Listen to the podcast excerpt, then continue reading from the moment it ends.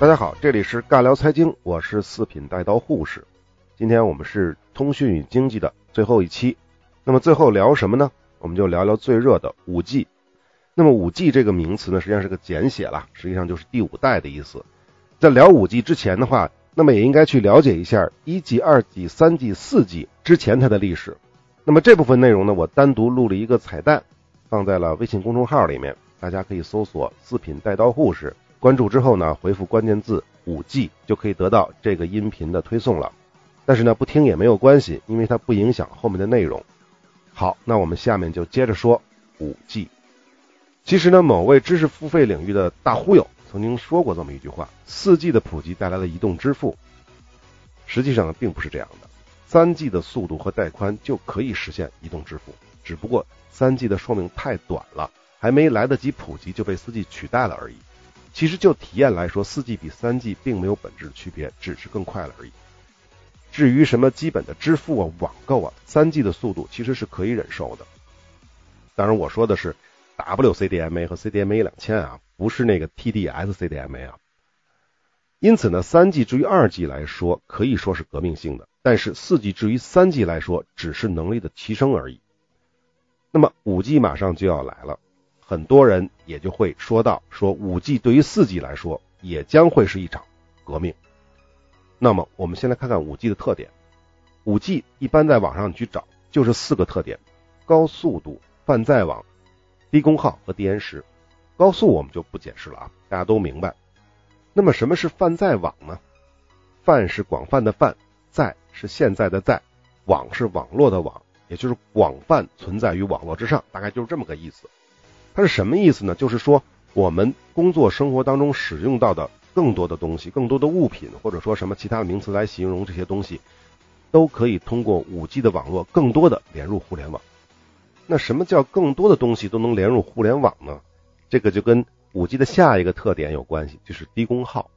这个低功耗本身就可以理解啊，同样的计算能力，同样的通讯能力，所耗费的功率更小，这就是低功耗嘛。要知道我们现在的 P C 啊，使用的 C P U 大概最近十年在速度上都没有什么本质的提升，而基本上都是围绕着更精密的制程在做低功耗的文章。智能手机的 C P U 其实也差不多，最近几年的计算速度也没有太大的提升。要知道早些年的 C P U 是按照什么摩尔定律的去提升的，但是呢要注意，虽然它的速度遵循着摩尔定律，每隔十二个月还是十八个月就要翻一番，但是耗电量的增长也是非常的疯狂的。呃，最早的三八六、四八六使用的电源呢只有几十瓦，而现在的台式机早就超过了三四百瓦，而且你要是使用高级点的显卡的话，动辄呢都是六七百瓦。因此啊，如果做不到低功耗的话，泛在网这句话光电费都掏不起。所以大家明白了，所以这两件事是相辅相成的。说到这个泛在网和这个低功耗呢，我可以再举个例子，比如说大家有没有用过电话手表？呃，家里有小孩的朋友可能都知道，有一种东西叫做儿童电话手表，什么小小小某才什么之类的这些手表，其实很多人都用过。它可以插一张电话卡在里面，然后呢，用这张电话卡就可以进行通话，还可以进行数据传输、定位啊什么之类的，可以干这些事情。但是用过人都知道，那个手表是非常非常的费电的，一般来说一两天就要充一次电，否则根本没法用。此外呢，它是要单独插一张电话卡的。那么到了 五 G 的时候，首先一个它耗电会非常低，第二个它根本就用不着电话卡了，只要那个设备当中集成了 五 G 的芯片，直接就可以在运营商那儿注册，开通 五 G 的业务，就可以通话了。功耗更低，费用更低，速度更快啊。最后还有一个低延时啊，这个低延时呢也比较好理解，也就是通讯的响应的速度。注意啊，这个不是传输的速度，而是响应的速度。我们知道人与人之间进行信息交流啊，说话谈话什么的，大概一百四十毫秒的延时是可以接受的。但是如果通讯的两端呢并不是人而是机器的话，一百四十毫秒就不够了。比如说自动驾驶，那么传感器的信息反馈的延时肯定是越低越好。那么对于 五 G 来说呢，对延时的要求呢是要做到一毫秒甚至更低。好，说了这么多，似乎还是有点不明白，对不对？那么下面呢，我读一篇文章的节选，这篇文章是得到了作者的授权的了。可能呢说的更直白一些，其实不用学习，凭我们的经验也能够知道 五 G 最起码的特点是快。当然，如果仅仅是快的话 ，四 G 加光纤宽带加 WiFi 的速度基础上，我们目前能使用到的、想象到的所有的内容、服务和产品差不多都能满足了。因此，如果 五 G 仅仅是快的话，那必将是个鸡肋。因为我不是一个通讯行业的从业者，搞不清楚 五 G 真的能做什么。网上说的那些我也不知道是真是假，但是如果真如他们所说的，仅从对物联网的影响来看，确实不仅仅是速度上的提升，起码还能看到成本和集成度上的改变。 四 G 的资费其实我们都清楚，在个人手机上已经普及了，而且资费是勉强可以接受的，但要用 四 G 替换入户的光纤，甚至进一步将家中所有的 WiFi 联网的设备都替换掉，那就是异想天开了。手机、电脑、平板、电视盒子、智能摄像机，还有这几年新兴的扫地机器人等等等等，我们不可能为每一个设备申请一个手机号码，然后插入一块 S I M 卡吧，然后每个月为其分担十几甚至几十块钱的 四 G 资费吧。不仅在家中，我们的手环、行车记录仪、智能跑鞋、智能无人机，这些设备基本上都是依靠蓝牙、N F C、WiFi 等方式与手机连接，然后再与互联网连通。这是真正意义上的互联网吗？当然不是，这最多叫做离线互联。那么 四 G 能解决这个问题吗？能，但是会遇到以上同样的问题。如果 五 G 能在这些方面真正实现成本和集成度上的突破，那就意味着我们身边的任何东西都可以实时联网、实时保存、实时监控，并且我们还能负担得起。再重申一遍， 五 G 是不是能够做到这些我并不清楚，我们就假设能。那么以后的世界会变成什么样子呢？简单的说，当 五 G 的成本降低到我们可以给任何东西加入一块联网的芯片还一点都不心疼的话，万物互联的时代就到来了，也就是今天我们说的第二个话题，物联网。物联网的概念在网上随便都能搜到，所以我们换个角度来阐述。物联网可以简单的理解为万物互联，即所有的东西都能实时联网。互联容易理解，关键是什么叫所有的东西。第一阶段，所有的东西就是汽车、手表、家用电器、衣服、鞋子，甚至桌椅板凳、锅碗瓢盆，它们都可以连入网络。当然真正连入的其实是数据了，至于是什么数据，取决于在这个东西上植入了什么传感器。如果你想知道汽车的速度，就植入速度传感器；想知道衣服的新旧程度，就植入检测新旧的传感器，等等等等。总之，只要有这个需求，只要技术允许，任何传感器都可以制造出来，并以足够低廉的价格且不影响正常使用的方式集成到任何东西中。在这个阶段，起码我们的消费和潜在消费的相关东西的数据都会在商业利益的驱使下全部连入。可以想象，届时会有多少新鲜的、海量的且真实的数据汇于互联网，这将成为商业大数据真实应用奠定的坚实基础。以汽车为例，如果汽车的全部运行数据都汇聚在云端，地理位置、行车路线、发动机工况、各总成和部件的数据等等，那么堵车不再是问题。因为我们可以通过云端真实数据调配疏导，交通事故也不再是问题，可能的碰撞多方都能查询对方汽车上及时有效的数据，而合理的规避事故的发生。目前的驾驶技术更多的是凭借并不是特别靠谱的模式识别技术，如果物联网上车，就实现了从类似移动通信里从模拟到数字的革命性升级，从而真正做到了安全靠谱的自动驾驶。第二个阶段，更多更细节的东西会加入到互联网中来，甚至这些东西可能是我们可以想象但不知道如何实现的。比如一只辣椒，从开花结果的那一刻就可以被连入云端。再比如人体的器官、血液等等，都可以用某种我们暂时还无法实现的技术成为物联网的一部分。当更细节的东西、更细节的数据汇集到物联网中时，大数据就能从更微观的角度洞察整个世界，帮助人类更有效、更快速地做出相对合理和正确的选择和判断。至于第三阶段，也许更科幻。所谓东西，甚至可以是分子、原子，但是至于能不能实现，目前理论上还没有合理的依据。我们也就不再多说，想象一下就足够了。总之，物联网给我们带来的意想不到的，绝对不是冰箱里的酸奶快喝完而自动配送到家那么简单。面对万物的互联，我们的世界也许应该更宏大一些。最后说一下新零售。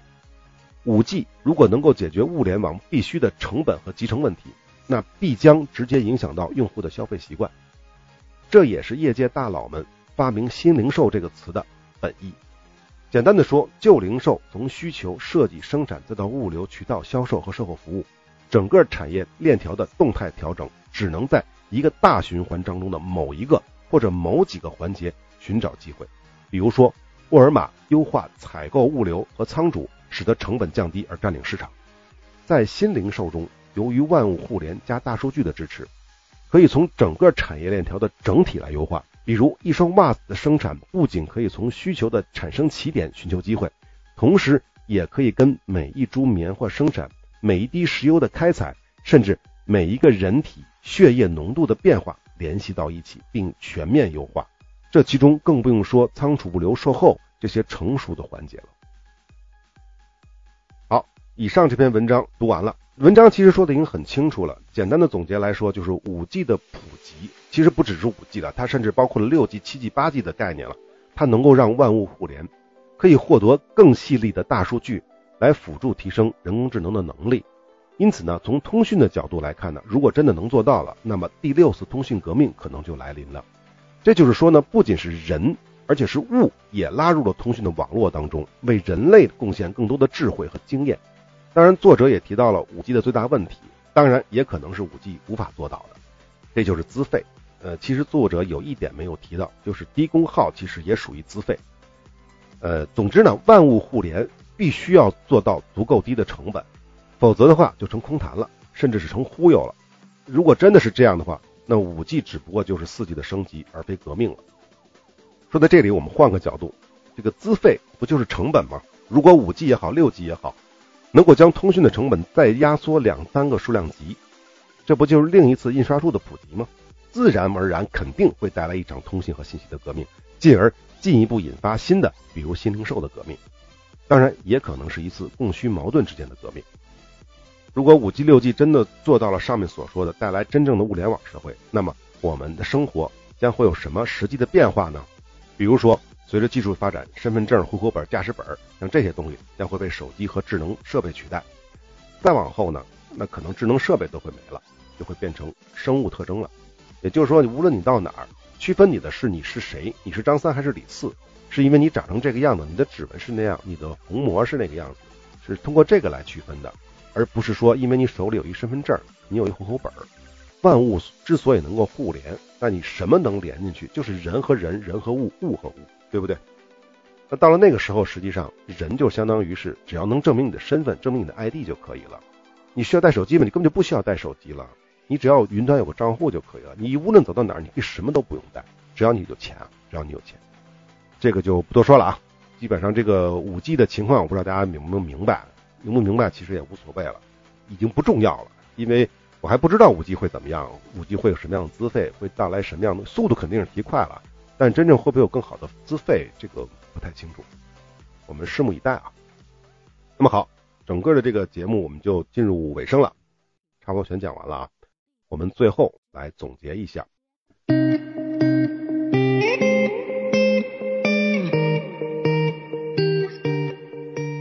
五次信息革命。第一次信息革命或者通信革命是语言的发明，第二次是文字的发明，第三次是印刷术的普及，第四次是电报、电话、无线电的普及，第五次是互联网。那么五次信息革命都是围绕着信息的编解码和通讯媒体的。可以说通讯是动植物的本能，但人类毕竟不同于普通的动植物，人类是有追求的物种，而这种追求的表现形式之一就是沟通。为了能够在沟通当中呢表现出更多更复杂的内容，人类发明了语言，利用本能的通讯媒介将自己的声音做了细致的编码。随着人类之间的沟通更加频繁，内容的信息量越来越大，人类获取知识、认知、信息的途径就不仅仅只是通过自我的实践了，也可以从他人的口中获得。因此同样只有三十年的寿命，但是人类的智力却越来越发达，就是因为语言的出现，群居的规模可以更大，人类逐渐产生了真正的文明。当我们积累的知识越来越多，人们发现想要记住这些知识，仅凭自己的脑力已经不够了，而且呢，知识也无法传承，人类需要与未来沟通的能力，或者说人类需要得到前人的经验。因此文字被发明出来，通讯的媒介也不再限于声音的震动和摩擦，而变成了可以实现异步通讯的泥板啊、龟壳啊、丝麻兽皮啊等等等等。由于文字的发明，人类虽然依然保持着三十年四十年的寿命，但是通过文字的传承，知识的积累可以达到百年千年，共享他人的经验，理论的范围也不再仅限于一地。通过文字的传播，埃及的文化可以传到希腊，也可以传到印度，甚至是传播到中国。这个地球上的人类第一次被连接到了一起，就是因为文字。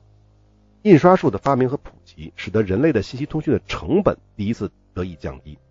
这次革命当中，纸张作为低成本的媒介，使得全世界的人类可以相互沟通，通讯的规模从原先的 百分之零点几提升到了 百分之五 甚至 百分之十。 信息知识的传承不再是贵族和教士们的专利。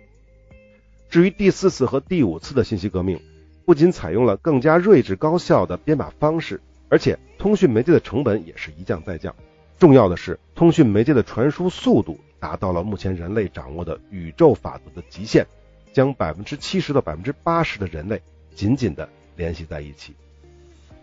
当然，第五次信息革命，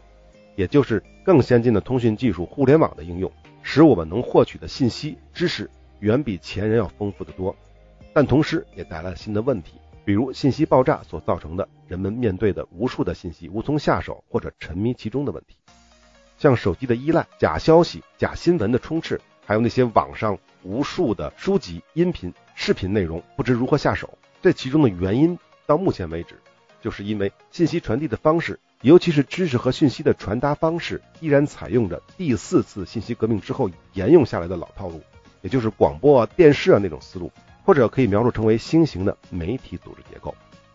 所以呢，几乎所有的信息组织者呢，都想把自己做成一个传统媒体的角色，无论是早期的门户网站，还是后来的微信头条，拉住个人用户，占有个人用户，从而反制商业用户。这一系列的操作其实跟当年的报纸、杂志、电视的操作手段是如出一辙的，这显然是需要填补的一个短板。也就是说呢，如果能够打破对用户的垄断，填补这个短板，也许互联网的格局就能出现颠覆性的变化，而这种变化的导火索很有可能就是对信息的筛选。其实早在互联网的第一代搜索引擎，比如雅虎，二代搜索引擎，比如说谷歌，他们都在力图解决这个问题，而且在当年他们也凭借这些对信息筛选的能力、新的能力，获得了应得的利益。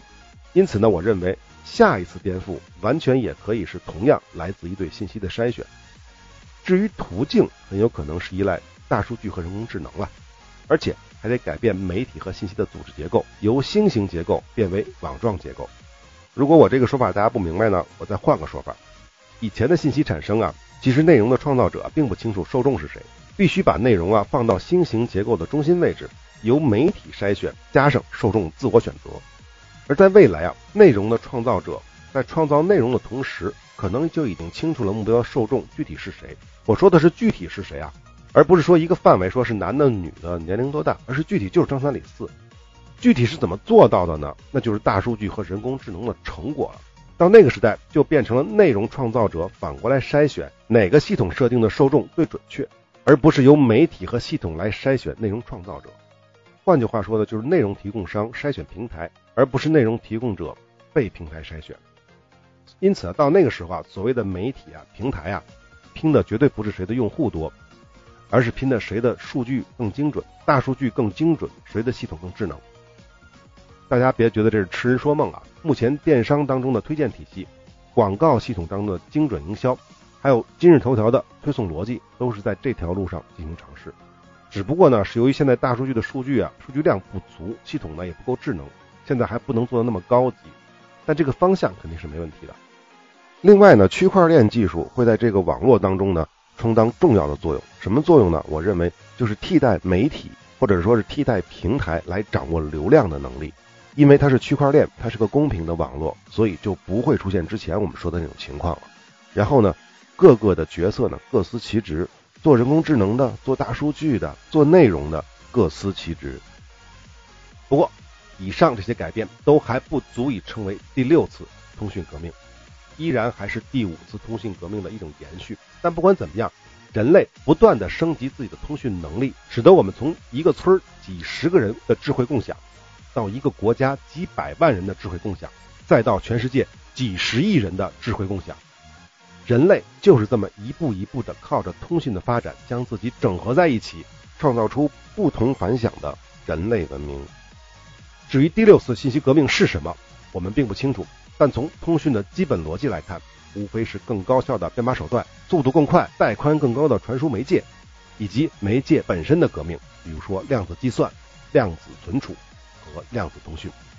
到那个时候，也许陈玄风和梅超风就不必把九阴真经纹在自己身上了，而可以刻在他们的细胞分子中，仅凭一个念头就可以分享真经的内容，并且愉快地进行讨论如何修炼绝世神功了。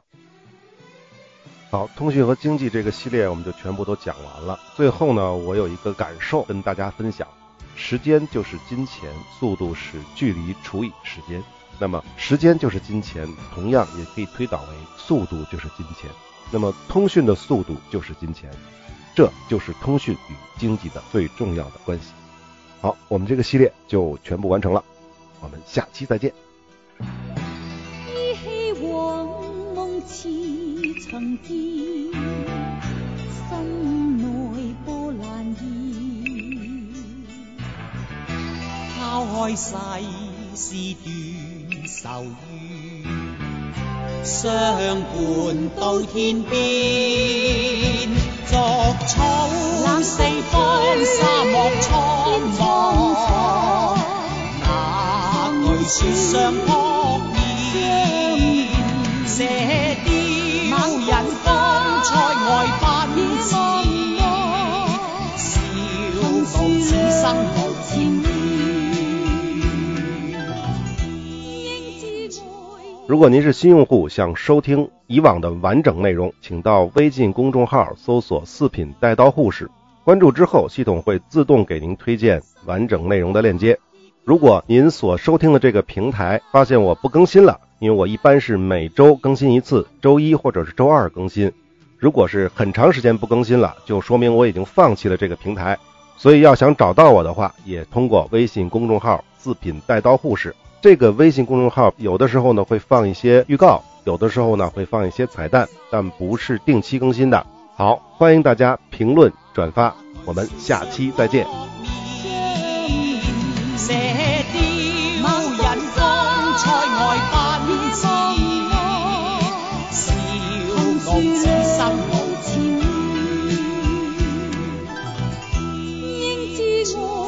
痴痴流水，斩不断理还乱。身经百劫也在心间，因而两难断。身经百劫也在心间，因而两难断。